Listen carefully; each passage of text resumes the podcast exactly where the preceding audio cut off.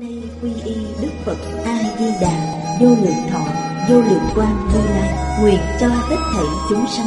Nghe được linh hiệu của ngài, đều có được tính tâm kiên cố, nơi bản nguyện siêu thắng và cõi nước cực lạc thanh tịnh trang nghiêm. Con nay quy y pháp môn tịnh độ, tính nguyện trì danh, cầu sanh cực lạc. Nguyện cho hết thảy chúng sanh đều được họ trì tu tập phương tiện thành phật tối thắng này con nay quy y đức quan thế âm bồ tát, đức đại thế chí bồ tát và thanh tịnh đại hải chúng bồ tát nguyện cho hết thảy chúng sanh đều phát bồ đề tâm, sanh về cực lạc, nhập thanh tịnh chúng, chống thành phật đạo.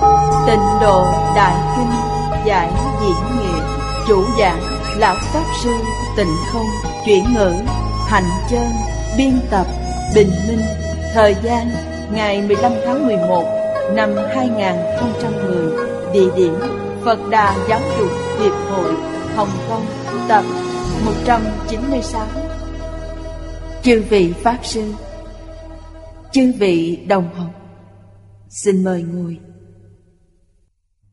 Mời quý vị xem Đại Thừa Vô Lượng Thọ Kinh Giải, Trang 231 Hàng thứ hai, Bắt đầu xem từ câu thứ hai. Xem từ câu địa ngục. Địa ngục Là Hán dịch. Đây là tiếng Trung Quốc. Tiếng Phạn là Na Lạc Già, Nê Lê Đẳng. Đẳng nghĩa là rất nhiều danh xưng của tiếng Phạn. Đơn giản đưa ra hai loại. Nhiếp Đại Thừa Luận Âm Nghĩa nói, Dịch ra bốn nghĩa. Nghĩa trong tiếng Phạn có bốn nghĩa. Thứ nhất là bất khả lạc. Tức là, Ở đây không có an lạc. An vui càng không được nói đến. Chỉ có khổ, không có vui. Chúng ta thường nói là khổ không thể tả. Nghĩa thứ hai là bất khả cứu tế. Đến Phật Bồ Tát muốn giúp cũng không giúp được. Vì sao vậy? Là do nghiệp lực bất thiện của họ Chịu cảm nên. Trước đây, Khi tôi mới học Phật Cư sĩ Chu Kính Vũ đã kể cho tôi nghe một câu chuyện. Câu chuyện này là thật. Nhạc phụ của ông, tức là ba vợ của ông, là Trương Thái Viêm. Cái tên này đương thời rất nổi tiếng. Hầu như người đọc sách không ai không biết đến Trương Thái Viêm. Đầu năm dân quốc là bậc thầy nổi tiếng dạy quốc học. Có một thời gian, ông được đại đế Đông Nhạc mời làm phán quan. Đại đế Đông Nhạc là đại quỷ vương. Trung Quốc có ngũ nhạc, chia thành năm khu vực. Mỗi khu vực phải quản lý mấy tỉnh. Đại đế Đông Nhạc ở Thái Sơn Miếu của ông ở Thái Sơn, tỉnh Sơn Đông Mời ông ta đến làm phán quan Địa vị của phán quan là gì? Tương đương với bí thư bây giờ vậy Địa vị này rất cao Mỗi tối có hai tiểu quỷ đem kiệu đến đưa ông đi làm. Khi trời sắp sáng lại đưa về. Ban ngày bận rộn việc của nhân gian, Còn ban đêm lo việc của quỷ đạo, Vất vả vô cùng.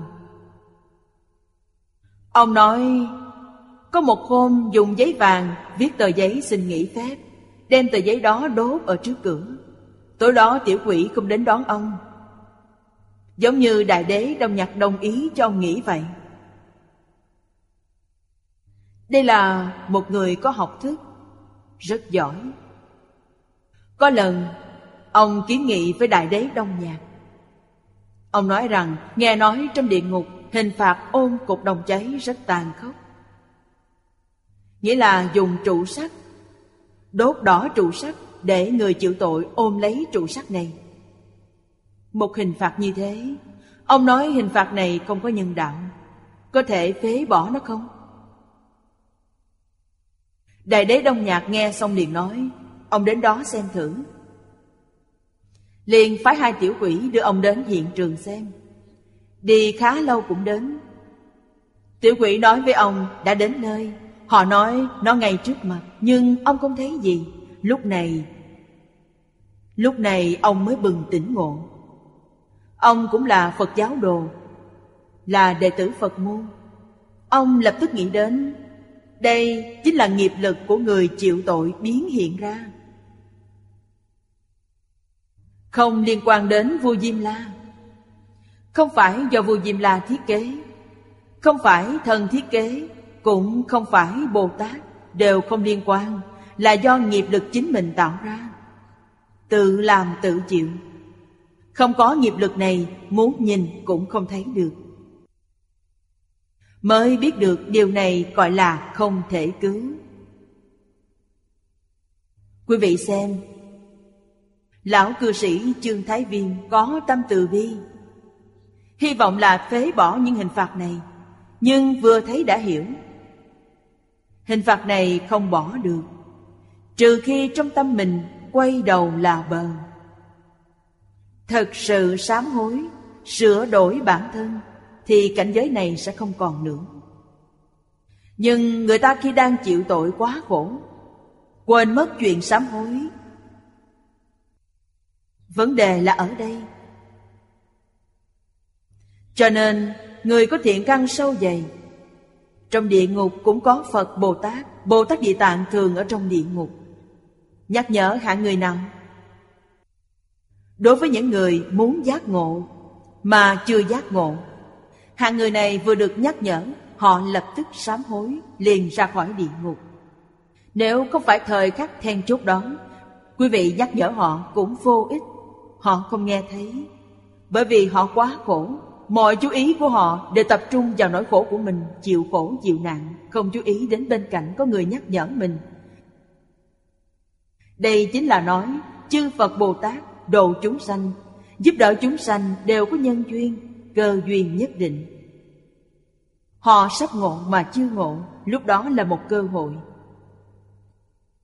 Bồ tát có thể nắm bắt cơ hội này. Cho nên chúng sanh trong địa ngục có niệm phật vãng sanh tịnh độ không? Có. Phật bồ tát vừa nhắc nhở, họ lập tức sám hối. Sửa đổi bản thân. Họ liền ra khỏi địa ngục, địa ngục biến mất. Nếu nhất niệm này họ niệm Phật. Vì sao họ niệm Phật? Vì trong đời quá khứ từng là người niệm Phật.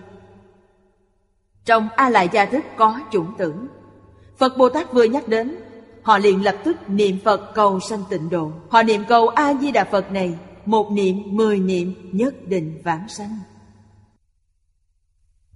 Đây là thật, không phải giả. Chúng sanh trong địa ngục còn có thể vãng sanh thế giới cực lạc. Huống gì cõi người? Then chốt là có thể quay đầu hay không? Có thể đoàn ác tu thiện hay không? Có thể đoan chánh tâm niệm mình hay không? Thật sự giác ngộ. Đây là ý thứ hai. Ý thứ ba là ám minh trong địa ngục không nhìn thấy mặt trời. Không thấy được mặt trăng, Cũng không thấy được ánh sao. Mỗi ngày, bầu trời đều tối đen. Giống như nhân gian chúng ta có lúc mưa vậy. Khi mưa to, mây mù dày đặc. Nó không có nước mưa, Nó không có nước mưa, nhưng mây đèn dày đặc. Là một hoàn cảnh như thế, Địa ngục càng nghiêm trọng Thì mức độ đen tối càng lớn. Ý thứ tư nghĩa là địa ngục Ngục là nhà lao, Nhà ngục ở dưới đất Nó có bốn ý nghĩa như thế. Trong kinh này nói, địa ngục là một trong bốn nghĩa này. Bốn nghĩa này thông thường chúng ta dịch là địa ngục. Lấy một trong bốn nghĩa này để dịch. Bên dưới, trích dẫn bà sa luận Chính là Đại Tỳ Bà Sa Luận nói Bên dưới, Thiệm Bộ Châu Thiệm Bộ Châu này gọi là Nam Thiệm Bộ Châu, Tức là chỉ địa cầu của chúng ta Ở dưới địa cầu, Cho nên địa ngục là lửa Chúng ta biết trung tâm của địa cầu đích thực là lửa Hiện nay các nhà khoa học đã chứng minh nó đúng là lửa. Trong đó khổ không thể tả. Như một biển lửa vậy. Qua 500 du thiện na. Du thiện là một danh từ. Bên dưới có giải thích, trong đó có địa ngục. Du thiện na cũng gọi là do tuần là tên gọi của tổng số dặm của Thiên Trúc. Thiên Trúc nghĩa là Ấn Độ. Danh xưng tổng số dặm của Ấn Độ cổ. Duy Ma Kinh Triệu Chú. Là chú giải của Đại sư Tăng Triệu. Thượng Do Tuần 60 dặm. Giống với Trung Quốc. Trung Do Tuần 50 dặm. Hạ Do Tuần 40 dặm. Đây là Đại sư Tăng Triệu nói. Nhưng chúng ta cũng thấy có Pháp sư khác phiên dịch. Họ nói Thượng Do Tuần là 80 dặm Trung Do Tuần 60 dặm. Và Hạ Do Tuần 40 dặm. Có hai tư tưởng như thế. Cả hai đều có căn cứ. Rốt cuộc thì bên nào chính xác rất khó nói. Tóm lại, đơn vị lý trình của nó lớn hơn Trung Quốc. Như tiểu do tuần mà nói, hạ do tuần, tiểu do tuần cũng có 40 dặm. Điều này đại khái không có vấn đề vì có rất nhiều người nói tiểu do tuần 40 dặm. Nhưng trung do tuần và đại do tuần cách nói không giống nhau. Cho thấy căn cứ theo tiểu do tuần, một do tuần là 40 dặm. Vậy 500 do tuần Đi về phía dưới ở đó chính là địa ngục. Cho nên nói, Đại ngục Ngục là ở bên dưới. Nó ở bên dưới. Nhưng phải biết rằng, Địa ngục không chỉ ở bên dưới. Điều này Kinh Phật ghi chép rất nhiều. Hoặc ở giữa núi. Ở trong núi lớn có bên bờ biển cũng có. Trong rừng hoang cũng có. Trong rừng cây cũng có. Trong không trung cũng có. Do đây có thể biết địa ngục và chúng ta đích thực khác tầng không gian. Khắp nơi đều có. Ở sau giới thiệu tường tận cho chúng ta biết. Tuy tường tận, nói tường tận hơn ở đây một chút. Thật sự hiểu rõ về nó. Trong kinh, Đức Phật nói rất nhiều. Trong rất nhiều kinh luận, đều có giải thích tường tận.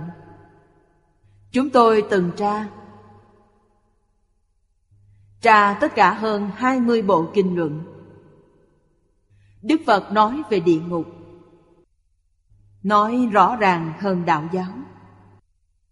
Chúng tôi tập hợp những đoạn liên quan đến địa ngục, biên tập thành một cuốn sách tên là Chư Kinh Phật Thuyết Địa Ngục Tập Yếu.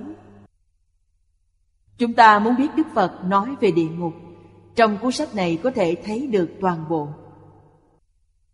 Chúng ta cũng vô cùng hy vọng tương lai có nhân duyên có nhà họa sĩ phát tâm vẽ một bức địa ngục biến tướng đồ Vẽ theo trong kinh Phật Trước đây từng có người vẽ, Nhưng đều y theo Ngọc lịch bảo sao của đạo giáo, y theo nó vẽ rất nhiều. Vì lịch ngọc bảo sao lưu hành rất rộng. Trong nhân gian, có rất nhiều người đọc qua. Về phương diện giáo dục nhân quả, nó khởi tác dụng rất lớn. Trong ngọc lịch bảo sao nói về quả báo rất nhiều nhưng có một số quả báo, nghiệp nhân của nó là gì? Trong này không nói rõ. Điều này trong kinh phật có.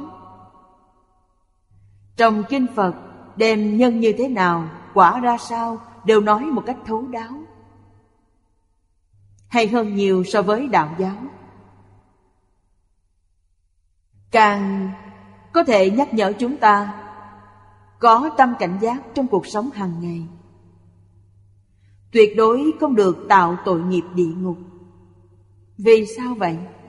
Vì nghiệp này quá khổ. Quả báo thật đáng sợ. Thời gian lại dài. Điều này ở sau chúng ta sẽ nói đến. Câu sau cùng, tóm lại, địa ngục có ba loại. Ở đây giới thiệu sơ lược cho chúng ta. Giải thích về ba loại này thứ nhất, căn bản địa ngục. Là tám địa ngục lớn và tám địa ngục lạnh đây là tên gọi chung của địa ngục. Là địa ngục lớn.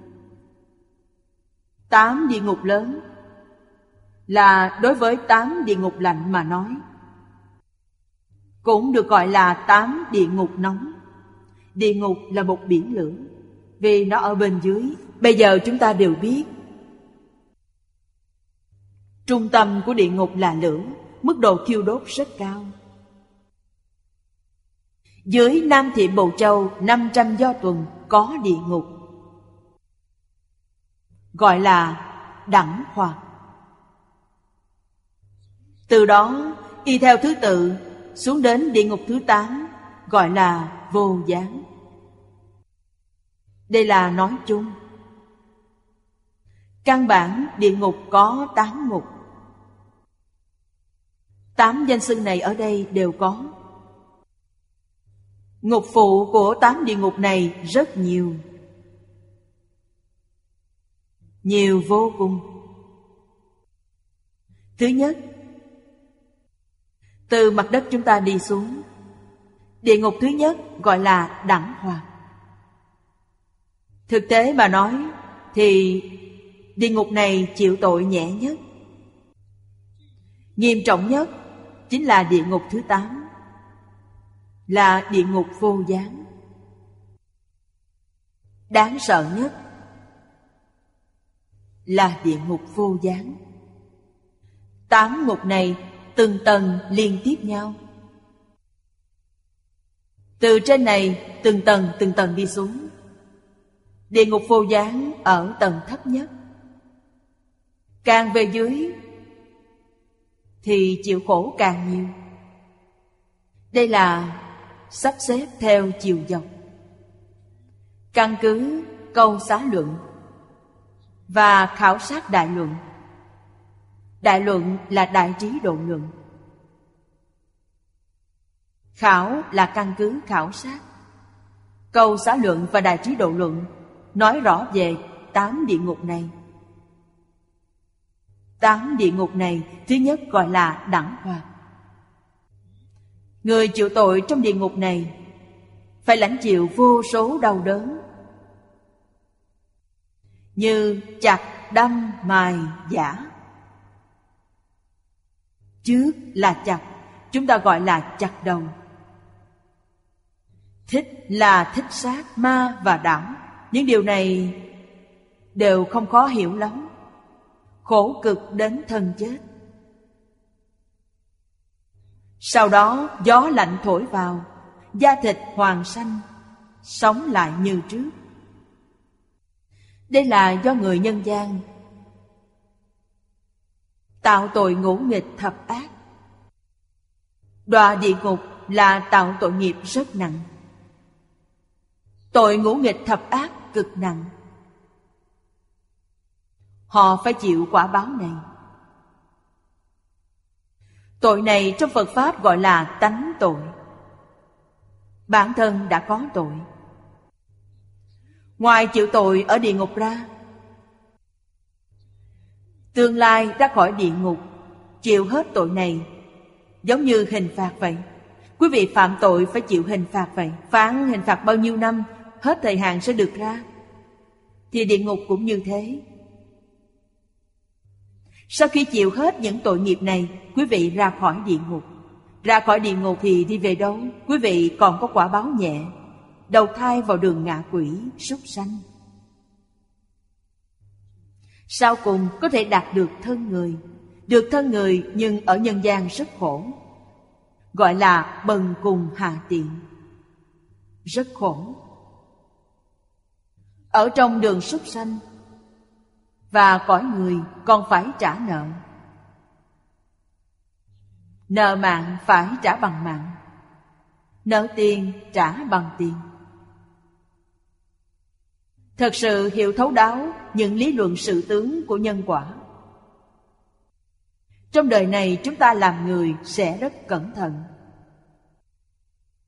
Tuyệt đối không kết oán thù với người khác. Chịu thiệt một chút không sao. Cổ nhân dạy chúng ta, Chịu thiệt là phước. Vì sao vậy? Vì mở được gút oán kết. Ta nợ người khác cần phải trả. Người khác nợ mình thì thôi vậy, Không cần nữa. Như vậy thì mới có thể mở được gút thắt này. Trên con đường đạo mới thuận buồm xuôi gió. Bây giờ rất nhiều người học Phật đều biết rất nhiều oán thân trái chủ tìm đến thân ta. Chính là những trói buộc này. Nói thật, chúng ta từ vô thị kiếp đến nay Chưa từng nghe được Phật Pháp, Chưa nghe được giáo huấn của Thánh Nhân Tạo rất nhiều tội nghiệp nặng nề. Quý vị mới biết được Vì sao có nhiều sự vướng mắc đến thế. Điều này đúng như cổ nhân đã nói. Cắt không đức lý vẫn loạn. Vấn đề này rất phức tạp. Sau khi học Phật, Dần dần hiểu được. Khế nhập vào cảnh giới của kinh giáo, Mới thật sự nhận thức được. Không được làm điều sai quấy. Làm người, Điều đầu tiên Phải biết là Thừa nhận số phận, Đây không phải là tinh thần A quy, Không phải. Thừa nhận số phận Là thuận theo lẽ trời. Trong đời này, Bất luận là giàu có hay nghèo hèn, Ta nhất định phải an phận thủ thường. Không vượt ra ngoài bổn phận của mình. Nghèo thì ta sống cuộc sống nghèo khó. Không tạo tội nghiệp. Giàu có, ta sống cuộc sống giàu có. Dư giả thì giúp đỡ người khác. Hành thiện tích đức. Như vậy thì tiền đồ của quý vị từng bước đi lên. Kiết tường như ý. Nếu không giữ bổn phận Lợi dụng chức quyền. Tham danh lợi trước mắt. Có thể làm được không? Không làm được.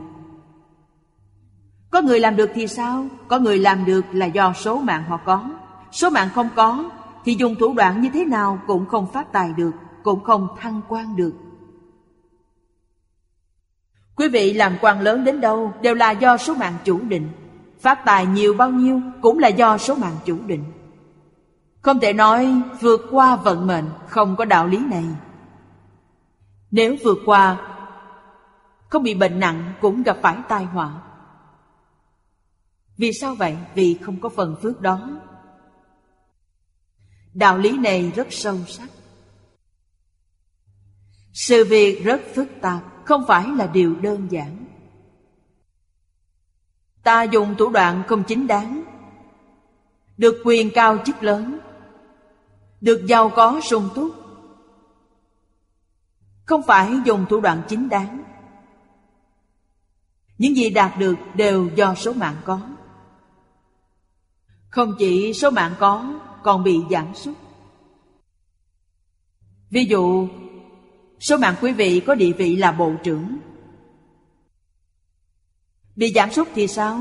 Giảm sút thì chỉ được làm giám đốc, trưởng phòng. Địa vị của ta thấp hơn rất nhiều. Ví dụ, số mạng của ta có của cải trăm ức. Nhưng vì dùng thủ đoạn không chính đáng Nên chỉ đạt được năm mười ức. Quý vị đã cảm thấy rất nhiều. Thật ra là nó đã giảm sút một nửa. Sai lầm. Nếu ta giữ quy củ những gì ta có được sẽ nhiều hơn hiện tại rất nhiều. Nếu biết dùng vận mệnh giàu sang, để giúp người nghèo khó làm nhiều việc tốt, thì chức bộ trưởng của quý vị có thể thăng lên đến tổng thống. Đây là thật. Chư vị cố gắng đọc liễu phàm tứ huấn sẽ hiểu được một miếng cơm manh áo đều do tiền định. Làm gì có chuyện tranh đoạt được? Bây giờ gọi là cạnh tranh. Không tranh được. Nếu cạnh tranh mà có thể đạt được, Thì khổng tử sẽ cạnh tranh. Đức Phật Thích Ca Mâu Ni cũng cạnh tranh, Nhưng không cạnh tranh được. Không có đạo lý này. Bởi vậy, đạo lý nhân quả này rất thâm sâu. Không thể không biết. Nhân quả từ đâu đến? Ở trước chúng ta nói đến rất nhiều. Lý và sự này Đều xuất hiện đồng thời với vũ trụ. Phát sinh đồng thời với vũ trụ, Nó chính là A Lại Gia. Nhất niệm bất giác mà có vô minh Vũ trụ xuất hiện Đại sư Huệ Năng nói Đâu ngờ tự tánh năng sanh vạn pháp Nhân quả sanh khởi cùng một lúc với năng sanh vạn pháp. Chúng ta không thể không biết điều này.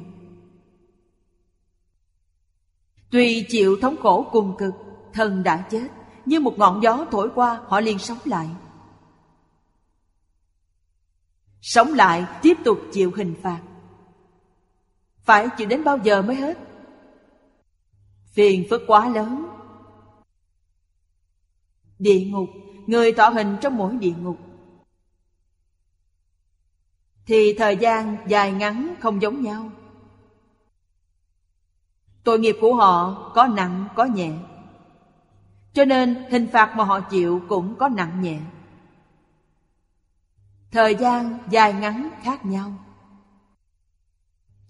Nhưng ở sau chúng ta thấy có một loại tội nhẹ. Thời gian chịu tội nhẹ đó, Chúng ta không thể tưởng tượng được. Địa ngục đầu tiên này gọi là đẳng hoạt, Thứ hai là hắc thần địa ngục. Trước tiên, dùng sợi dây đen Cột vào cơ thể tội nhân, Sau đó chặt cưa. Đây gọi là địa ngục hắc thần. Từ đây chúng ta nghĩ, Đây là họ tạo ra những tội nghiệp gì? Tội này đại khái là Ngũ nghịch thập ác Mà tâm còn rất độc ác, Rất khắc bạc, Rất so đo So đo mọi thứ. Họ mới có dây đen. Dần dần dày vò quý vị. Phải biết, Mọi hình phạt trong này Đều là do nghiệp lực của mình biến hiện ra.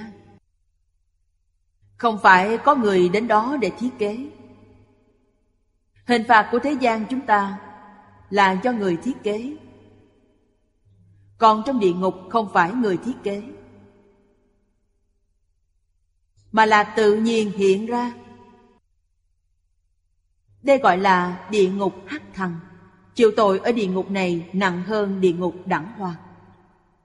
Thứ ba là địa ngục chúng hợp.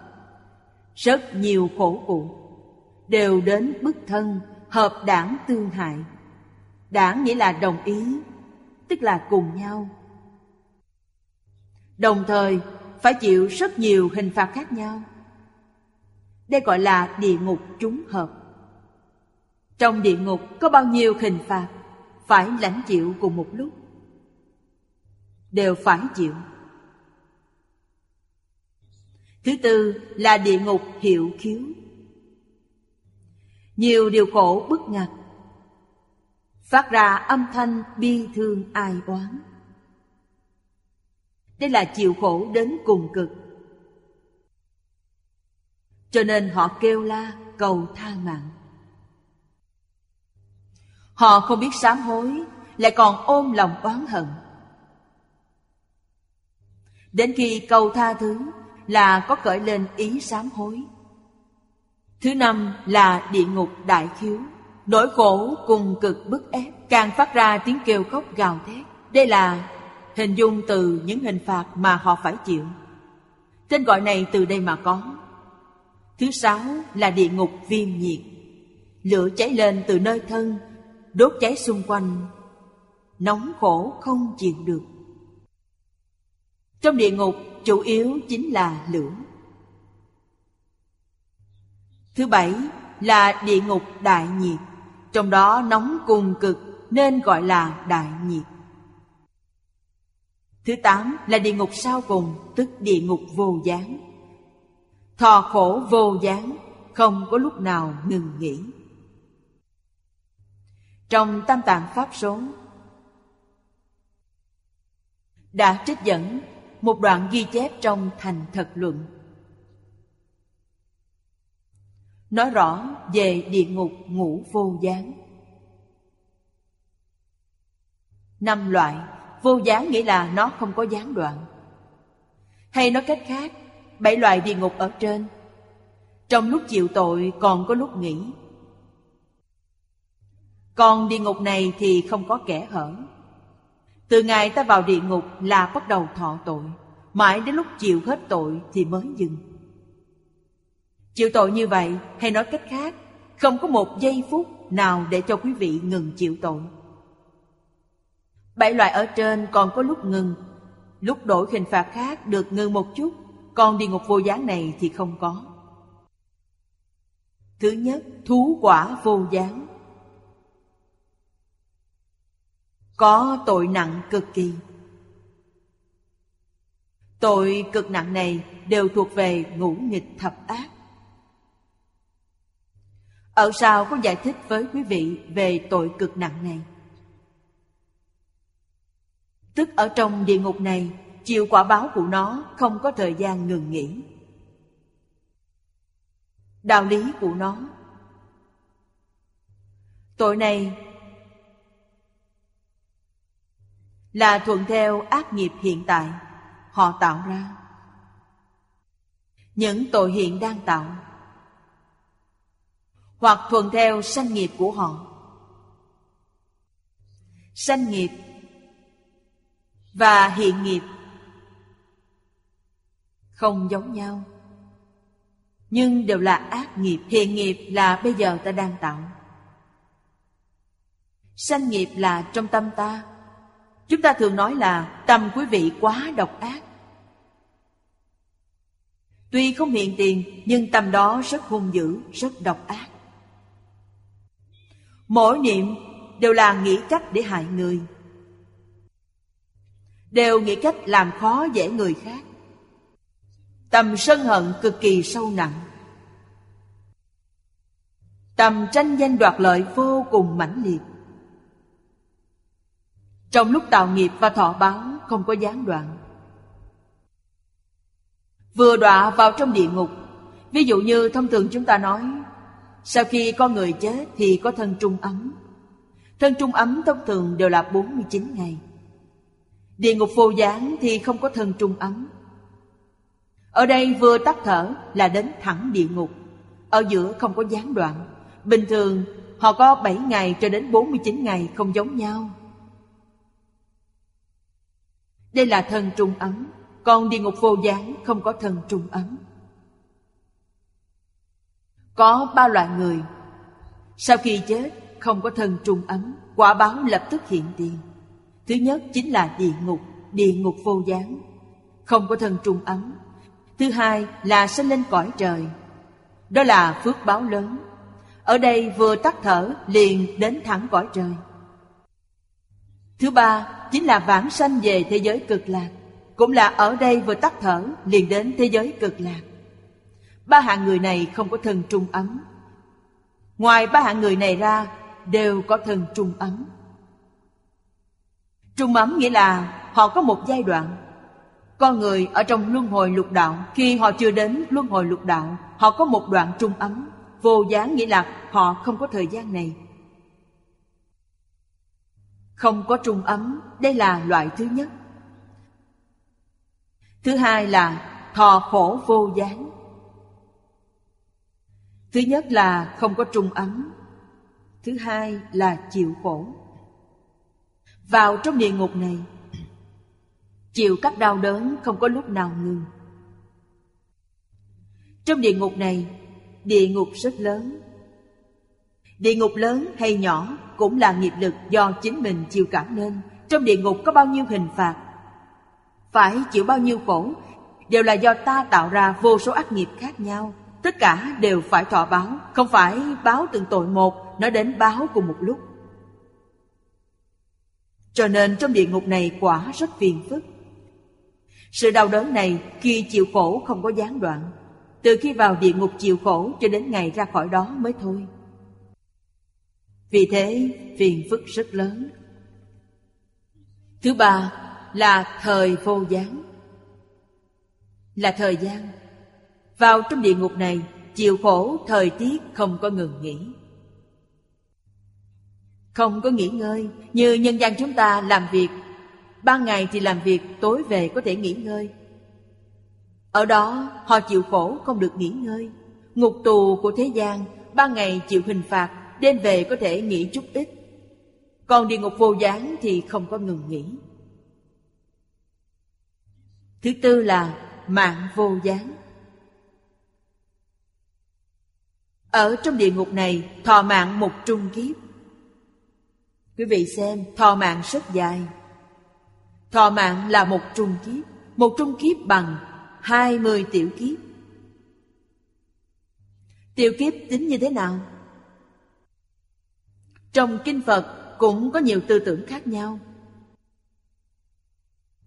Trước đây chúng tôi học Phật, Thầy giáo đưa ra một cách rất đơn giản. Nhân thọ. Thọ mạng của con người ngắn nhất là 10 tuổi. Chúng ta nói là tuổi bình quân. Bây giờ tuổi bình quân khoảng 70 tuổi. 10 tuổi là tính như thế nào? 10 tuổi là ít nhất. 100 năm thêm một tuổi. Qua 100 năm nữa lại thêm một tuổi. Thêm đến 8 vạn 4 ngàn tuổi. Đây là thọ mạng dài nhất của con người. Gọi là kiếp tăng. Từ ít dần dần thêm nhiều đến 8 vạn 4 ngàn tuổi. Đến 8 vạn 4 ngàn tuổi rồi, Sau khi đạt được 8 vạn 4 ngàn tuổi, Thì cứ 100 năm giảm một tuổi. Giảm đến 10 tuổi. Bây giờ chúng ta đang sống trong kiếp giảm. Một tăng một giảm gọi là một tiểu kiếp. Bây giờ chúng ta là ở thời kỳ kiếp giảm. Đức Phật Thích Ca Mâu Ni ra đời, Lúc đó thọ mạng bình quân của con người là 100 tuổi. Mỗi 100 năm giảm một tuổi. Đức Phật Thích Ca Mâu Ni diệt độ đến nay là 3.037 năm. Vừa đúng giảm 30 tuổi. Cho nên tuổi bình quân hiện nay là 70 tuổi. Về sau thì cứ 100 năm giảm một tuổi. Pháp vận của Đức Phật Thích Ca Mâu Ni Về sau còn 9.000 năm. 9.000 năm. Còn có bao nhiêu năm là đến 10 tuổi. Hiện nay là 70 tuổi. 2, 3, 4, 5, 6, 7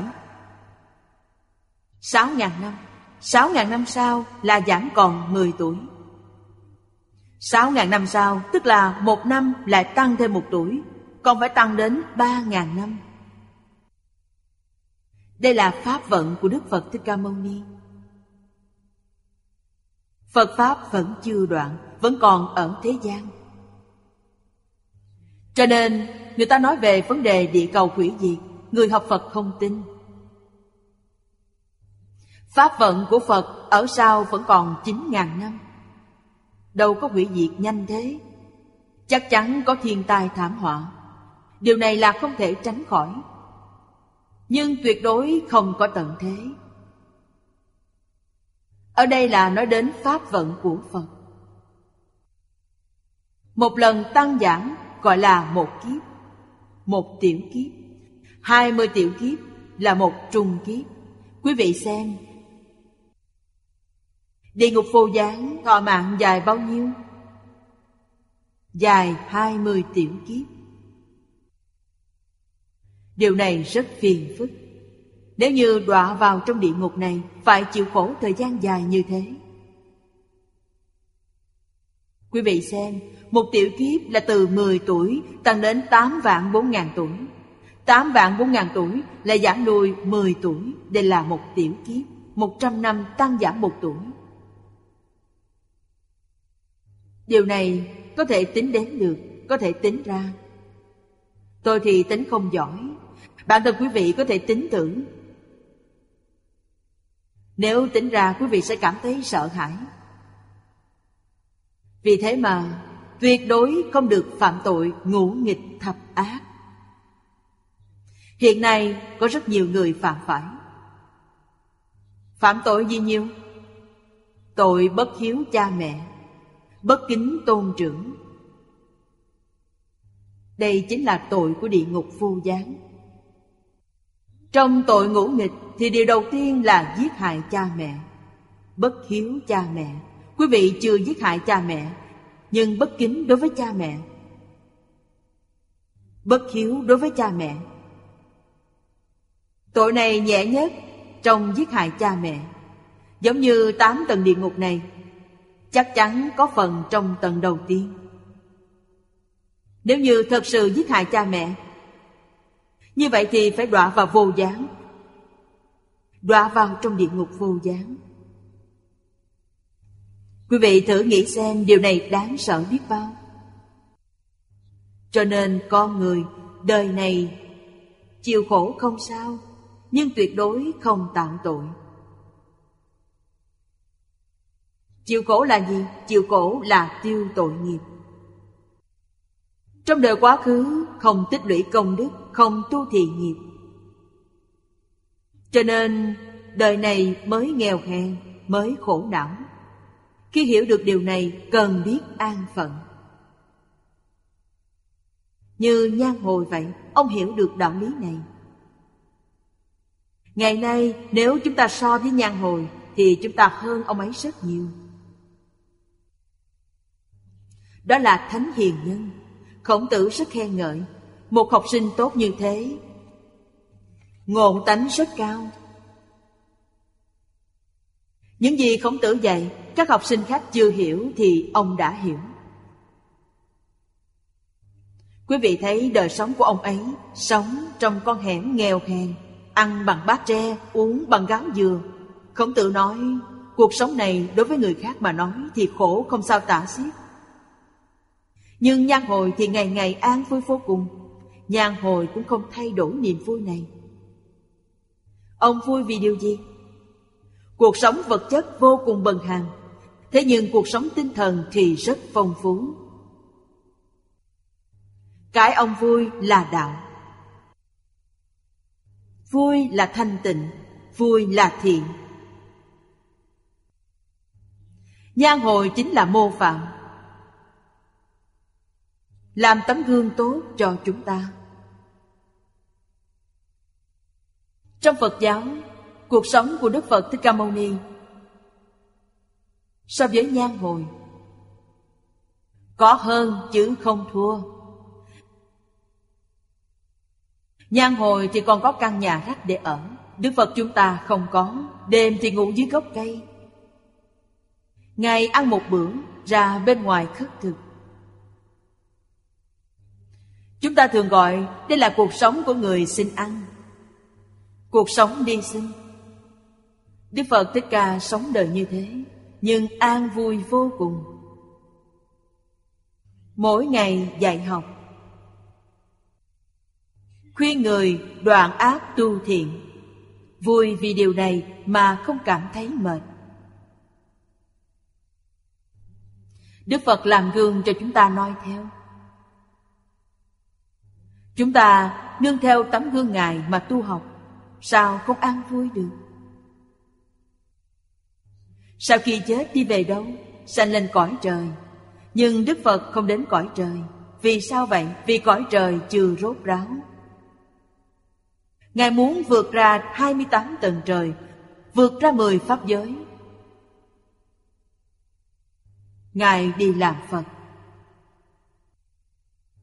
Phật là nói từ cảnh giới. Là cảnh giới cao nhất trong tất cả cảnh giới giữa vũ trụ. Ngài đi đến đó. Đây không phải là điều đơn giản. Phật A-di-đà rất đáng nể. Nói đến đây chúng ta rất sùng kính Ngài. Từ đó mà sinh lòng cảm ơn đối với Ngài. Nếu không phải Ngài kiến tạo nên thế giới cực lạc, Tiếp dẫn chúng ta đến đó để tu học. Trong đời này của chúng ta, Muốn dựa vào bản thân để đoạn phiền não, Chứng bồ đề, Mấy ai làm được? Từ khi Phật Pháp truyền đến Trung Quốc, Đến nay đã gần hai ngàn năm. Trong hai ngàn năm này. Người thật sự thành tựu, Chúng ta không cách nào thống kê được, Chỉ có thể tính khái được thôi. Ít nhất là ba ngàn người trở lên. Tỷ lệ không lớn. Hơn hai ngàn năm, Thời gian dài như thế, Nhân khẩu nhiều như thế. Hơn ba ngàn người thật sự thành tựu. Đây là nói thành tựu thông thường. Người niệm Phật thành tựu không chỉ chừng đó. Niệm Phật vãng sanh tịnh độ thành tựu. Tôi cho rằng ít nhất là con số gấp 10 lần. Chắc chắn là hơn ba vạn người. Nếu so sánh khó và dễ, Sẽ hiển thị ra rất rõ ràng. Tu các pháp môn khác khó. Pháp môn này thì dễ. Đặc biệt là trong thời hiện tại. Nếu chúng ta từ bỏ pháp môn này, Làm sao quý vị thành tựu được? Không đoạn được phiền não. Pháp môn này thì không cần phải đoạn phiền não, Là đới nghiệp vãng sanh. Tuy sanh vào cõi đồng cư, Cõi đồng cư chính là cõi thực báo.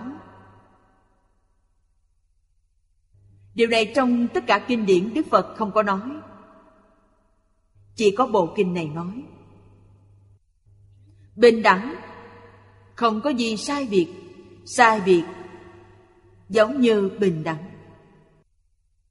Đây là pháp môn không thể nghĩ bàn. Chư vị học Phật Đã minh bạch rõ ràng. Bắt đầu từ hôm nay Cần phải để Phật A-di-đà trong lòng. Đem những thứ rác rưởi trong lòng. Bất luận là thiền hay ác, Là tốt hay là xấu, Đều đoạn sạch tất cả. Trong tâm chỉ có Phật A-di-đà, Ngoài Phật A-di-đà ra không còn điều gì nữa. Quý vị chắc chắn được sanh về thế giới cực lạc. Nhất định được vãng sanh. Khi nào vãng sanh thế giới cực lạc, Đó chỉ là thời gian mà thôi. Nhất định được sanh. Vì sao không làm? là việc người người có thể làm được. Đức phật thích ca mâu ni nói rất rõ ràng. Tất cả chúng sanh vốn là phật, nghĩa là nói quý vị vốn là phật bây giờ quý vị để phật a di đà trong lòng. Ý này nghĩa là nói trong đời này ta nhất định làm phật. Quý vị xem, vốn là phật, lại hạ quyết tâm nhất định phải làm phật. Như vậy có thể sai được sao? Quý vị nhất định đi làm Phật.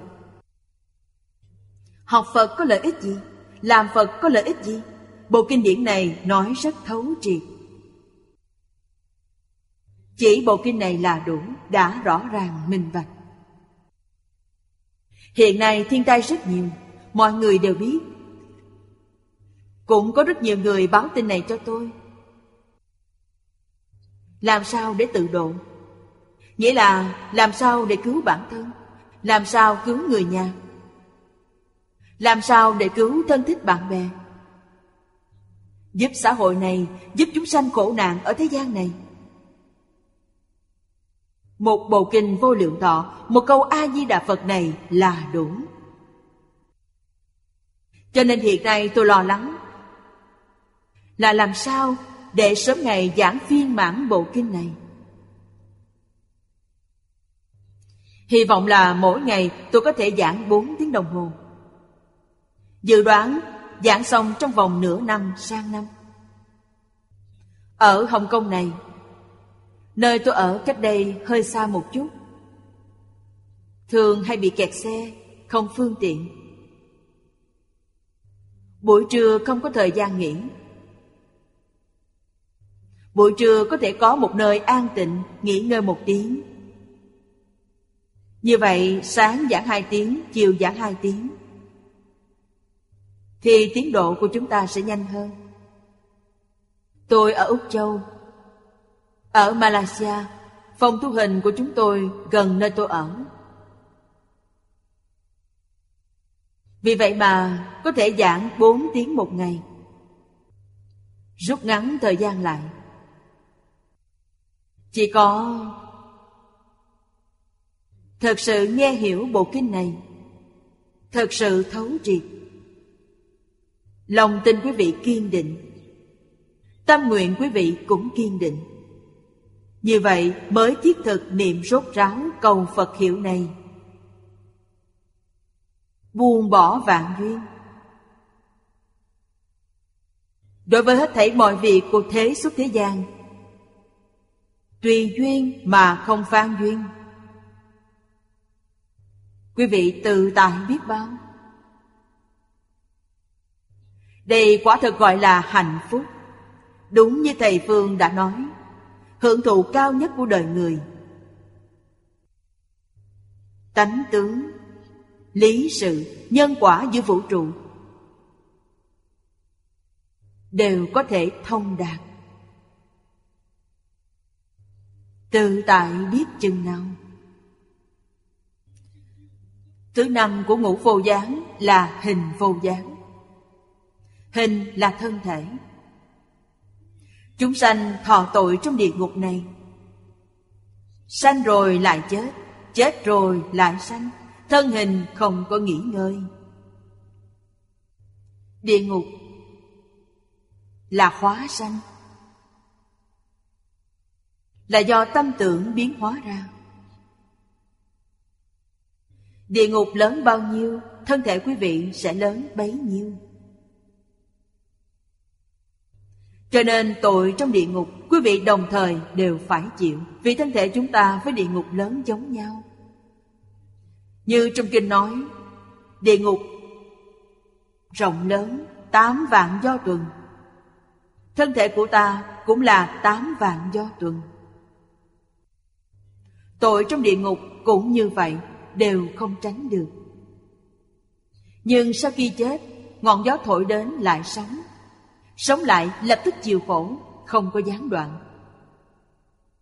Không phải sau khi chết, sống lại được nghỉ một thời gian. Không có, không được dừng nghỉ. Tội khổ này, thân hình thọ khổ không hề gián đoạn. Đây gọi là địa ngục ngũ vô gián. Đoạn này, Chúng ta giới thiệu sơ lược đến đây. Tiếp tục xem tiếp bên dưới. Ở trên, Ngoài tám địa ngục lớn ra, Còn có tám địa ngục hàng băng. Địa ngục hàng băng. Tám địa ngục lớn là tám địa ngục nóng, Đó là chủ yếu, Sắp dọc lên. Sắp dọc lên từng tầng từng tầng. Tám địa ngục lạnh là bằng sắp hàng ngang có tám địa ngục sắp ngang. Cho nên có tám địa ngục hàng băng sắp ngang theo thứ tự. Danh xưng Đa phần Cũng xem hình dáng người thọ tội. Dùng hình dung từ để nói ra. Thứ nhất là ngạch bộ đà. Ngạch bộ đà là tiếng Phạn Dịch sang tiếng Trung nghĩa là pháo. Nghiêm hàng bức thân Thân thể xanh mụn nhọt. Như vào mùa đông, Chúng ta từng thấy nước da. Đó chính là xanh mụn nhọt. Lúc nhỏ chúng tôi ở nông thôn cũng từng bị như thế. Không đủ thiết bị để giữ ấm, Dễ sinh ra mụn nhọt. Ngạch bộ đà tức thuộc loại như bị nứt nẻ. Đây là nhẹ. Nghiêm trọng hơn gọi là Ni thích bộ đà. Cực lạnh bức thân. Mụn nhọt trên thân bung ra. Khi quá lạnh lẽo Nước nẻ trên da bị vỡ ra. Vỡ ra sẽ càng đau hơn. Thứ ba là Hà La La. Đây đều là hình dung. Hàng lạnh bức bách, Mà từ trong miệng phát ra. Âm thanh đó rất khác thường. Hình dung cái khổ phải chịu trong địa ngục này. Thứ tư là A bà bà. Thứ năm là Hổ hổ ba. Đều là dùng âm thanh để hình dung. Sức chịu lạnh khổ cực ở trong này. Thứ sáu là miệt bát la. Miệt bát la, Dịch sang tiếng Trung nghĩa là hoa sen xanh. Băng hàng bức bách. Thần phân.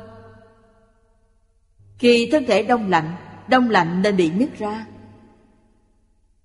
Nứt ra như thế nào? Giống như hoa sen xanh vậy. Dùng nó để hình dung. Thứ bảy là Bát Đạt Ma. Bát Đạt Ma là hoa sen hồng. Thân thể nứt ra giống như hoa sen hồng vậy. Nghiêm trọng hơn loại trước. Thứ tám là nghiêm trọng nhất. Maha Bát Đạt La. Là hoa sen hồng lớn. Thân thể nứt ra như hoa sen hồng lớn vậy. Ở đây bổ sung thêm một câu. Thọ mạng của địa ngục ngắn nhất. Tính theo thời gian của nhân gian. Ngắn nhất. Nhân gian 3.750 năm Là một ngày ở địa ngục. Cũng như cách tính của nhân gian vậy. Một tháng 30 ngày. Một năm 12 tháng. Nên nhớ, Một ngày ở địa ngục Là nhân gian 3.750 năm Trung Quốc hiệu xưng 5.000 năm lịch sử. Thì trong địa ngục, chưa đến hai ngày. Địa ngục thọ mạng dài bao nhiêu? Ở trước có nói Là một trùng kiếp bằng 20 tiểu kiếp Cũng có người dùng chữ số để nói Thì thọ mạng ngắn nhất trong địa ngục là 10.000 năm Như vừa mới nói một ngày ở địa ngục bằng 3.750 năm ở nhân gian. Họ 10.000 năm, 10.000 năm bằng nhân gian chúng ta là 135 ức năm. Quý vị xem, đọa địa ngục rất dễ, còn muốn ra khỏi đó quá khó. Cách tính này trong Phật học Đại Từ Điển có. Quý vị có thể xem trong Phật học Đại Từ Điển. Hà tất tạo tội nghiệp này Ai bảo quý vị tạo Đến bao giờ quý vị mới có thể ra được? Từ lý này mà nói, Lý này là chân lý. Đây không phải giả. Từ lý mà nói, Địa ngục hoàn toàn do biến hóa mà ra. Lục đạo cũng là huyển hóa. Khi giác ngộ, nó không còn. Nếu như chấp trước, Nếu như không giác ngộ, Nó có thật. Giống như điều gì? Giống như nằm mộng vậy? Mộng là thật hay là giả? Khi ta nằm mộng, Trong mộng giống như thật, Rất chân thật. Nhưng sau khi tỉnh dậy, Nó là giả. Đức Phật dạy, Phàm sở hữu tướng, Giai thì hư vọng. Lục đạo không phải thật. Địa ngục là một loại trong lục đạo. Trong chứng đạo ca, Vĩnh Gia Thiền Sư nói rất hay. Mộng lý minh minh hữu lục thú, Giác hậu không không vô đại thiên. Khi chưa giác ngộ là có thật, Lục đạo là có thật. Một khi giác ngộ rồi, Lục đạo liền biến mất. Giác ngộ như thế nào? Ngoài học Phật ra Thì không còn cách nào có thể giác ngộ. Lúc Đức Phật Thích Ca Mâu Ni còn tại thế Thời đại đó có thể nói Ấn Độ là đất nước tôn giáo trên toàn thế giới. Tôn giáo phát đạt nhất. Triết học phát đạt nhất. Học thuật và tôn giáo của họ phổ biến. Đều tu thiền định. Trong thiền định thâm sâu, Có thể đột phá tầng không gian. Bây giờ gọi là có thể đột phá tầng không gian. Đột phá tầng không gian. Hiện nay thì các nhà khoa học cũng đã chứng minh Không gian không còn, Thời gian cũng không còn. Điều này với chúng ta Nói 135 ước năm, Đây là thời gian. Nói đến thời gian thọ mạng trong địa ngục, Cho nên sau khi giác ngộ, Thời gian và không gian đều không tồn tại. Lục đạo không còn. Còn phải đột phá. Còn phải nhập vào thiền định thâm sâu.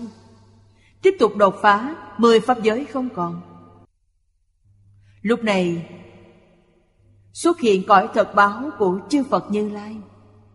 Cõi thật báo nghĩa là vô lượng thọ. Nếu đoạn tận tập khí vô thị vô minh như vậy lại xuất hiện một cảnh giới mới. Cõi thực báo cũng không còn.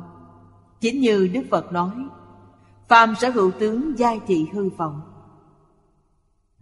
Nghe đến cõi thực báo cũng không còn. Sẽ xuất hiện hiện tượng gì? Trở về tự tánh. Thường tịch quan hiện tiền, Trở về tự tánh. Cho nên chỉ có trong Phật Pháp Mới đạt đến cảnh giới cứu cánh viên mãn này. Hiện nay, tôn sùng khoa học và triết học. Khoa học và triết học ngày càng tiếp cận đại thừa. Cho nên, vào niên đại 70 của thế kỷ 20 Tiến sĩ Thang Ân Tỷ người Anh đã nói một câu rất có đạo lý. Ông nói Muốn giải quyết vấn đề xã hội của thế kỷ 21 Chỉ có học thuyết khổng mạnh Và Phật Pháp Đại Thừa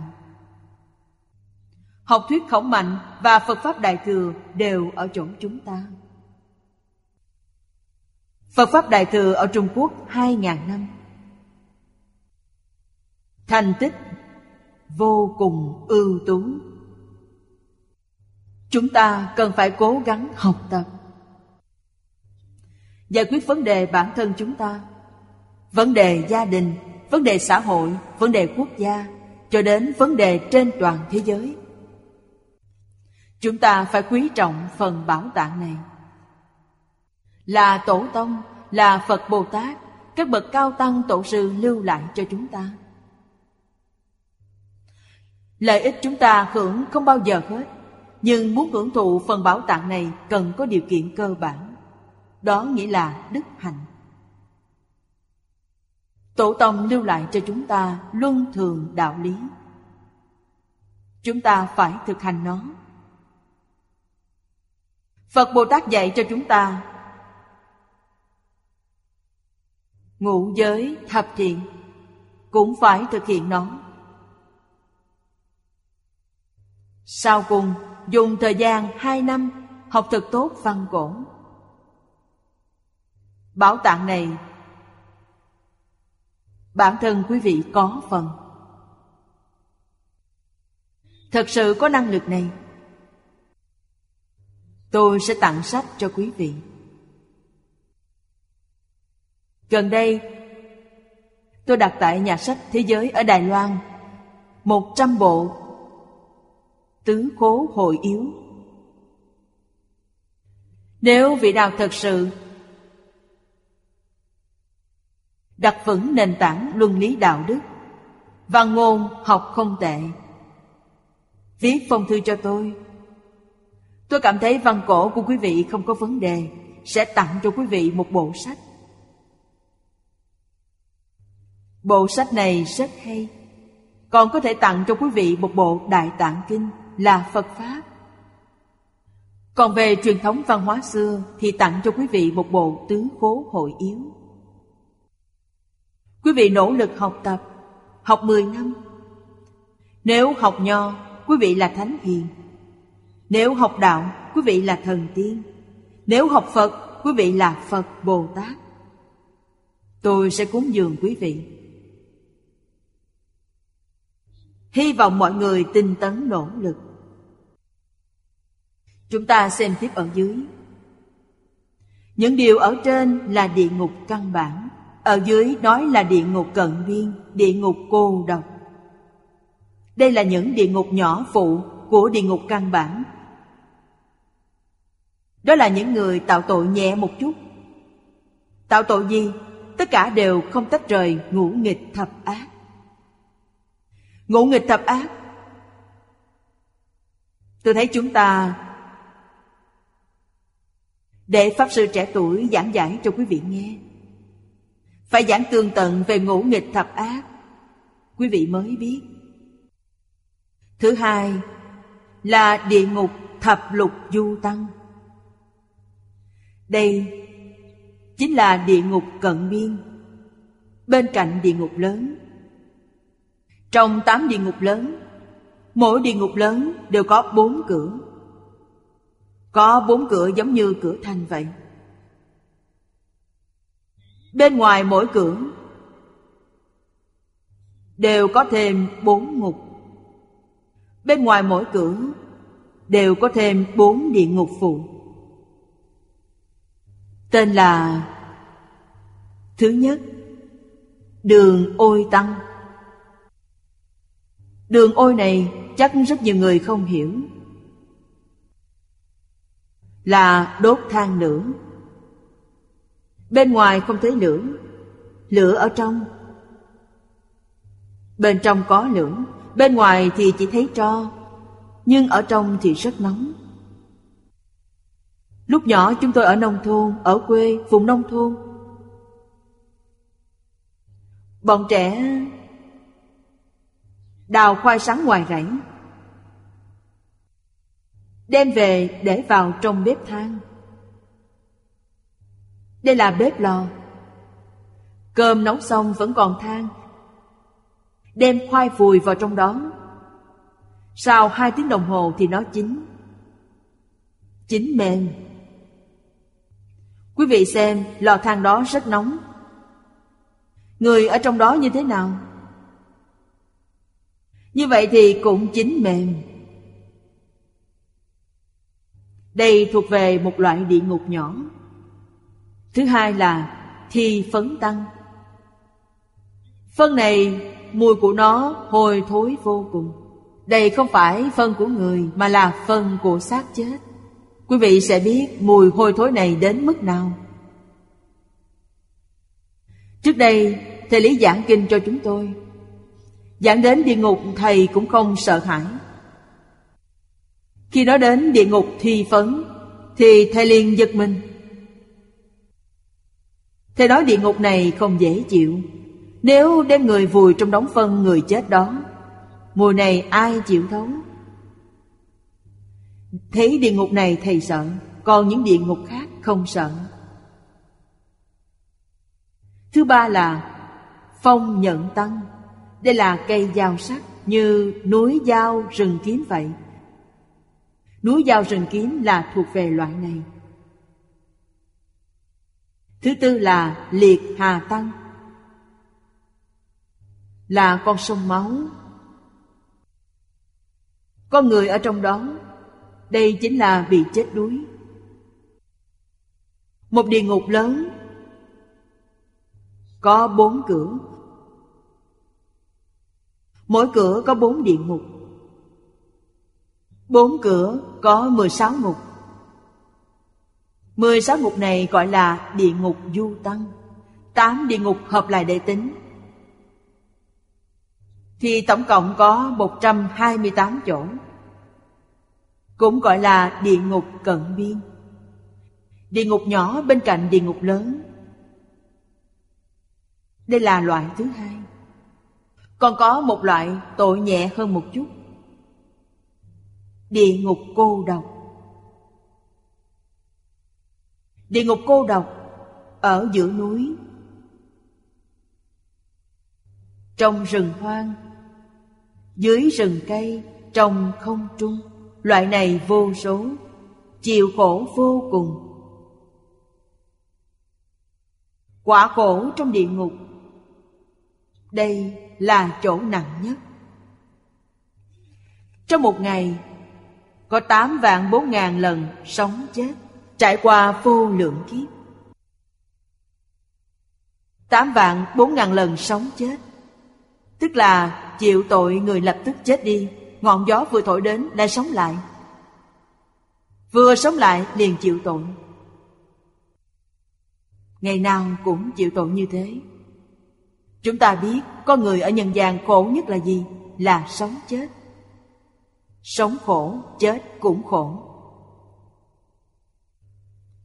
Làm sao biết được sống chết là khổ? Quý vị xem đứa trẻ vừa ra đời nếu quan sát tường tận. Đứa trẻ vừa ra đời đều gào khóc. Vì sao vậy? Vì chúng thấy quá khổ. Không khổ chúng có thể khóc ư? Quý vị thấy đứa trẻ nào vừa sinh ra đã cười, có không? Như vậy là vui, vui sẽ cười, Khổ thì khóc. Từ đây chúng ta quan sát tường tận, Biết rằng chúng rất khổ. Vô cùng thống khổ. Chỉ có niệm Phật vãng sanh, Suốt đời tích lũy công đức. Khi chết, họ mỉm cười ra đi. Những cái chết thông thường khác, Nhìn mặt họ rất khó coi, Đau đớn cùng cực. Sanh già bệnh chết là khổ. Quan sát tỉ mỉ sẽ biết. Cái khổ lớn nhất của đời người là chết khổ. So với bệnh khổ, không biết gấp bao nhiêu lần. Trong một ngày có 8 vạn 4 ngàn lần sống chết, Điều này không đáng sợ ư. Đây là khổ của địa ngục. Trải qua vô lượng kiếp. Trong Phủ Hoàng Ký có nói về nghiệp nhân này. Phủ Hoàng Ký nói, Đây là do thường phẩm ngũ nghịch thập ác chiêu cảm. Chỉ cho tội ác nghịch nặng nhất. Ngũ nghịch thập ác cực nặng. Họ đọa vào địa ngục vô gián Ở đây chúng ta nói sơ lược qua. Hai danh từ này. Nhất định phải có thời gian Chuyên môn giảng giải rõ cho mọi người hiểu. Đây thuộc về giáo dục nhân quả. Tội ngũ nghịch Giết cha, giết mẹ. Hai loại trước. Thứ ba là giết A-la-hán. Thế gian này, A-la-hán có phước báo. Quý vị không giết được họ. Ngang bằng với A-la-hán, gọi là đẳng lưu tội. Đó là ai? Người thầy. Phàm những người ở thế gian làm công tác giáo dục luân lý đạo đức bất luận là tại gia hay xuất gia nam nữ già trẻ nếu giết hại họ, tội bằng tội giết hại a la hán phải biết điều này. Vì sao vậy? Vì những người này quên mình vì người. Họ không vì bản thân. Tự hành hóa tha. Bản thân họ học thánh, học hiền. Học bồ tát, học phật làm tấm gương sáng về đạo đức cho đại chúng trong xã hội. Nếu quý vị giết hại họ, tổn thương họ, kết tội không phải kết với họ. Như hàng thiện nhân này, nếu giết hại họ họ cũng không trách quý vị, không trả thù quý vị. Cũng không hề oán hận, cho nên không phải kết tội với họ, mà kết tội với ai? Kết tội với những người tiếp thu giáo dục. Quý vị đã giết một người thầy giỏi như vậy đoạn mất cơ hội tiếp thu giáo dục của rất nhiều người. Sự giáo dục của họ ảnh hưởng lớn bao nhiêu thời gian ảnh hưởng bao lâu? Món nợ này đều tính vào trên thân quý vị. Chúng ta nói về thiện tri thức. Vị thiện tri thức này, người thầy giỏi này hoàn toàn không liên quan đến họ. Họ giống như không có việc gì, tuyệt đối không trách quý vị, không để chuyện quý vị hại họ trong lòng. Giống như Đức Phật Thích Ca Mâu Ni lúc hành đạo Bồ Tát, làm nhẫn nhục tiên nhân vậy. Vua ca lợi cắt thân thể Ngài, hại Ngài, là thuộc về điều này. Vua ca lợi đọa địa ngục Sau khi ra khỏi địa ngục Nhẫn nhục tiên nhân, Thực hiện lời nguyện của mình. Ngài nói, Tương lai ta thành Phật, Người đầu tiên ta độ là ông. Quý vị xem, Không kết tội với Ngài. Vậy tại sao vua Cá lợi lại đọa địa ngục? Vì ông kết tội với chúng sanh. Chúng sanh mất đi một vị thầy giỏi. Đoạn mất pháp thân tuệ mạng của chúng sanh. Tội này quá lớn. Giết thân mạng con người, tội nhẹ. Còn đoạn tuệ mạng con người, tội lớn. Cho nên chúng ta phải hiểu rõ ràng, minh bạch kết tội này. Đối với cá nhân, tội nhẹ. Còn đối với chúng sanh, tội lớn. Vậy quý vị giết hại cha mẹ vì sao tội nặng? Thứ nhất là cha mẹ có ân dưỡng dục. Đã không biết báo ơn lại còn báo oán. Sát hại họ. Đây là tánh tội. Thứ hai, quý vị có ảnh hưởng không tốt đẹp đối với xã hội. Cha mẹ họ giáo huấn nghiêm khắc một chút. Thấy quý vị giết hại cha mẹ Họ cũng học theo giết hại cha mẹ.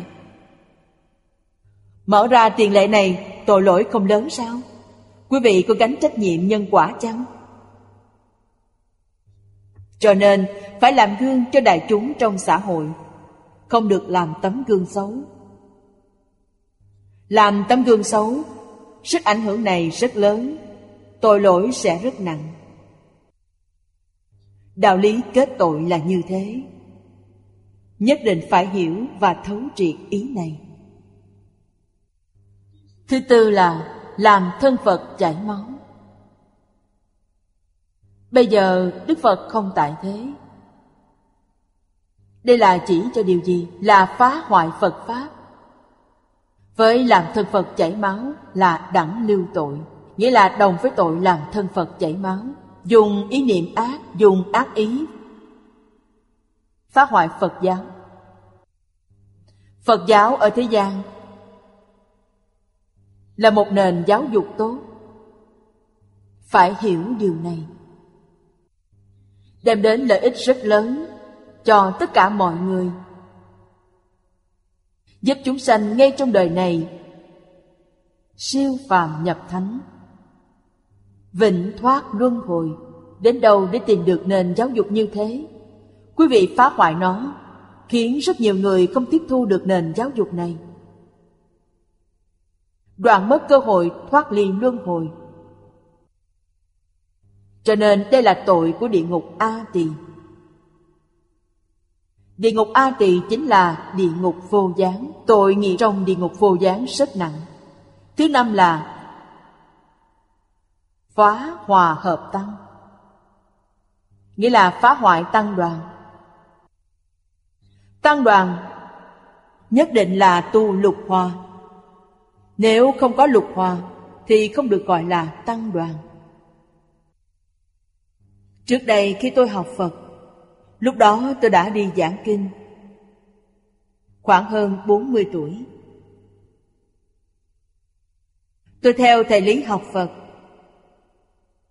lúc đó thầy quy định, chưa được 40 tuổi thì không được đi giảng kinh. Ở nhà luyện tập giảng kinh. Đài Trung có hai nơi để luyện tập.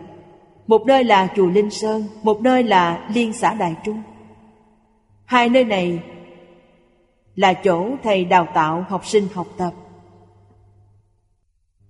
Chùa Linh Sơn là chúng nam, Liên xã Đại Trung là chúng nữ. Mỗi tuần một lần Bốn người lên bục giảng Buổi sáng hai người lên giảng Buổi chiều cũng hai người giảng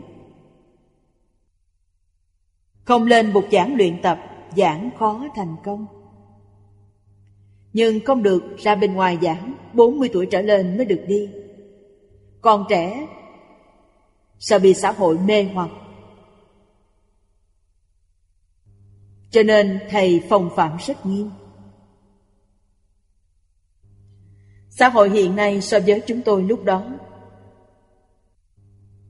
Gọi là nếp sống ngày càng đi xuống. Chúng tôi lúc đó cách bây giờ là 60 năm. 60 năm trước, nếp sống không tệ lắm. Hiện nay thì sức mê hoặc quá lớn. 40 tuổi cũng không được, Ít nhất phải 60 tuổi. Có thể không bị mê hoặc, Trước 60 tuổi thì không chắc lắm. Thầy yêu cầu chúng tôi là 40 tuổi.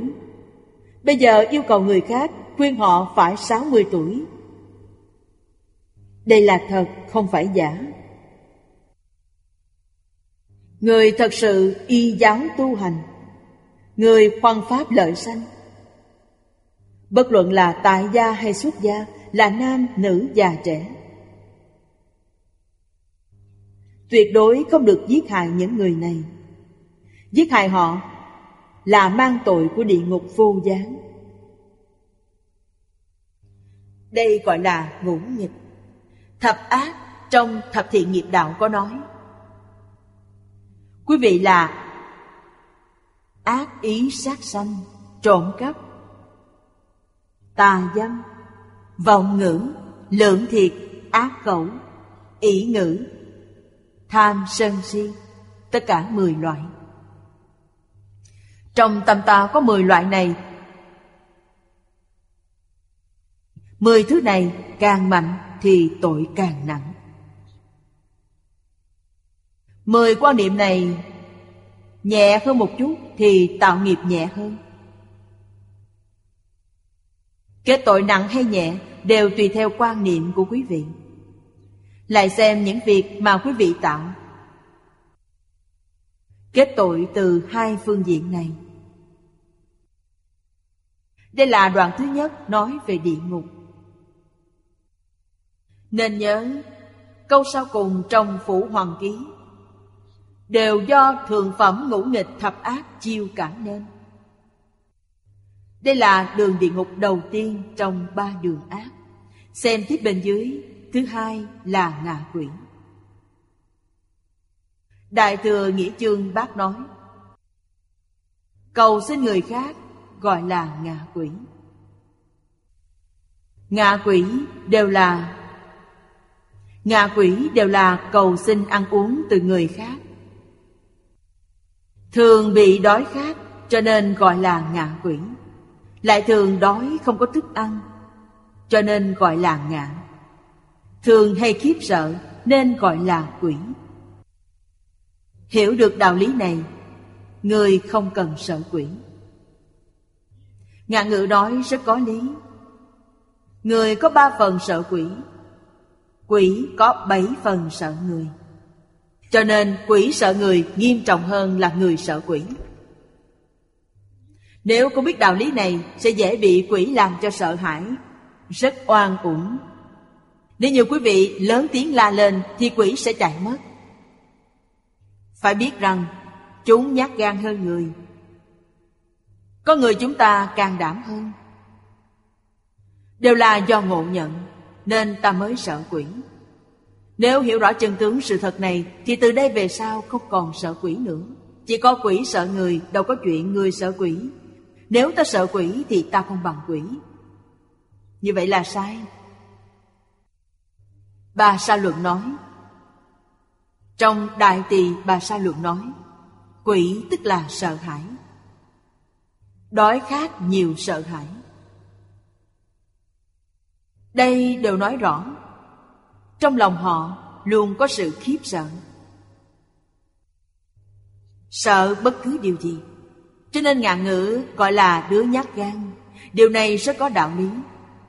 Người nhát gan giống như quỷ vậy, Không dám làm gì cả, Cái gì cũng sợ. Uy tức có thể khiến họ sợ uy lực này. Đây đúng là nhát gan. Nhát gan nên sợ quỷ. Lại mưu cầu nên gọi là quỷ, Ngạ quỷ luôn theo người khác mưu cầu ăn uống Để nuôi sống tánh mạng. Quỷ đến tìm người. Nhất định là có cầu xin quý vị. Chư vị học Phật, Thường mơ thấy gia thân quyến thuộc trong quá khứ.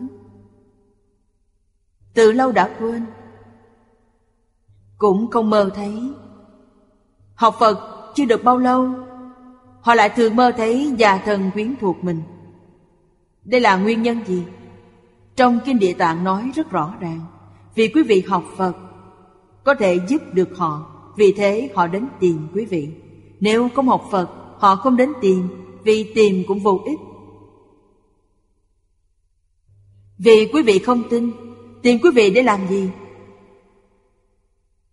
Để đốt cho họ ít giấy tiền, cúng cho họ ít thức ăn. Họ đến cầu ta giúp đỡ điều này. Phải hiểu điều này. Mơ thấy những gia thân quyến thuộc trong đời quá khứ. Chúng ta học Phật Ngày 30 và ngày rằm cúng thức ăn cho họ Giống như mời họ ăn cơm Tốt nhất là tụng kinh hồi hướng cho họ Khuyên họ niệm Phật cầu sanh tịnh độ Truyền tam quy cho họ Giảng cho họ nghe về ngũ giới thập thiện Giảng đệ tử quy cũng được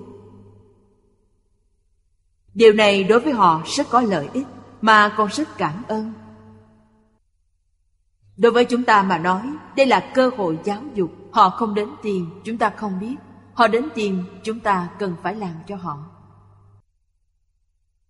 Bản thân chúng ta ngày ngày niệm Phật tụng kinh hoặc nghe kinh có thể đem công đức này hồi hướng cho họ. Đây là chứng tỏ họ muốn đến cầu xin quý vị. Khi chưa học Phật không thường mơ thấy vì ta không có cách nào giúp được họ Cũng không biết những chân tướng sự thật này cho nên ta rất khó tiếp nhận Vì thế họ không đến tìm. Lại nói Có đói khát ngày càng tăng. Tăng nghĩa là tăng nhiều, tăng thịnh. Họ cảm thấy vô cùng đói khát. Trong đói khát Đặc biệt là quỷ diện khẩu. Đây là do trong quá khứ tạo nghiệp quá nặng. Thức ăn vừa đưa đến miệng, Thì lửa trong miệng họ bốc lên, Đốt cháy hết thức ăn. Họ rất đáng thương. Thời gian rất dài không được ăn uống. Cho nên, Phật giáo rất từ bi, Dùng phương pháp cúng thí thực. Đó nghĩa là chuyên môn dùng kinh chú gia trì. Khiến quỷ diệm khẩu này được chút ít thức ăn. Cúng thí là mời quỷ ăn cơm, Nghĩa là mời khách. Đây thuộc về bố thí. Trong này có tụng kinh, Có bố thí tài, Có bố thí pháp. Lại bị sai khiến, Gọi là quỷ. Họ cũng bị quỷ thần, cao hơn họ một bậc Thường phái họ đi làm một số việc. Thường là đi làm những việc của chư thiên. Đa phần là làm cho những ai là tứ thiên vương. Cho nên trời tứ thiên vương cũng là quỷ vương. Họ thống lĩnh những quỷ thần này. Những quỷ thần này đều nghe theo họ. Trời đau lợi cũng có Trời dạ ma trở lên thì ít hơn. Vì sao vậy? Vì địa vị của họ ngày càng cao. Không cần dùng những người này. Đây đa phần là mấy tầng trời bên dưới dục giới. Thường để những quỷ thần này đến hầu hạ họ. Chịu sự chi phối Và đốc thúc của họ. Đường này cũng biến khắp các thú. Đây là nói quỷ đạo. Trong cõi trời nhân gian, Atula đều có. Người có phước đức, Làm thần ở núi rừng Gò Miếu. Đây là người tu có phước đức, Làm thần núi thổ địa. Gọi họ là quỷ có phước. Tức là họ có địa vị trong quỷ đạo. Lớn thì như miếu thành hoàng. Những ai ở trong đây, Phước báo càng cao. Thành hoàng giống như huyền thị trưởng ở nhân gian chúng ta vậy. Chúng ta đều gọi là thành hoàng. Thực ra thì thành hoàng cũng có cấp bậc. Ở trên, đi lên trên như ngũ nhạc. Đông Nhạc Thái Sơn gọi là đế. Đông Nhạc Đại Đế. Trung Quốc có ngũ nhạc. Nam nhạc là Hằng Sơn Trung nhạc là Trung Sơn. Đây chính là Đại Quỷ Vương. Họ thuộc về quỷ đạo. Không phải thuộc về cõi trời. Người không có phước đức. Khi ở đời không tu phước đức. Người tu phước đức lớn, họ vẫn có tham sân si. Vì thế, họ sanh vào đường ác. Trong ác đạo cũng có hưởng phước, làm đại quỷ vương phước báo rất lớn. Người không có phước đức quý vị thấy quỷ không có phước đức, ở chỗ không sạch sẽ, không được ăn uống. Thường bị đánh đập, lấp sông lấp biển, chịu khổ vô lượng. Đây là nói không có phước. Tạo nghiệp tham sân si, không có tu phước. Người tu phước thực tế mà nói, đa phần đều tu trong nhà phật. Ba nhà nho thích đạo. Thì tu phước trong Phật giáo là có hiệu quả nhất, báo cũng nhanh nhất. Không từ bỏ tham sân si. Phước tu được đó, sanh vào ngạ quỷ, súc sanh để hưởng phước. Trong đường ngạ quỷ, chính là quỷ có nhiều phước đức. Được nhân gian cúng tế, Nhân gian bái lạy. Họ hưởng thụ những điều này. Còn đường súc sanh, Hiện nay thường thấy Chính là nuôi thú cưng. Họ biến thành súc sanh Súc sanh biến thành thú cưng. Người trong nhà này đều yêu thích nó. Chăm sóc nó rất chu đáo. Hưởng phước hơn bất kỳ người nào trong gia đình. Súc sanh. Do nó có phước. Có thể nó cũng đến đòi nợ. Người nhà quý vị nợ nó, Bây giờ phải trả cho nó. Nợ nó tài vật, Cho nên bây giờ phải chăm sóc nó thật tốt. Nếu nợ nó tình thân thì bây giờ rất yêu thương nó. Nghiệp nhân quả báo không sai chút nào. Phải hiểu được đạo lý này. Vào cưỡng phước trong đường súc sanh, Đều là chưa từ bỏ tham sân si. Nguyên nhân là như vậy.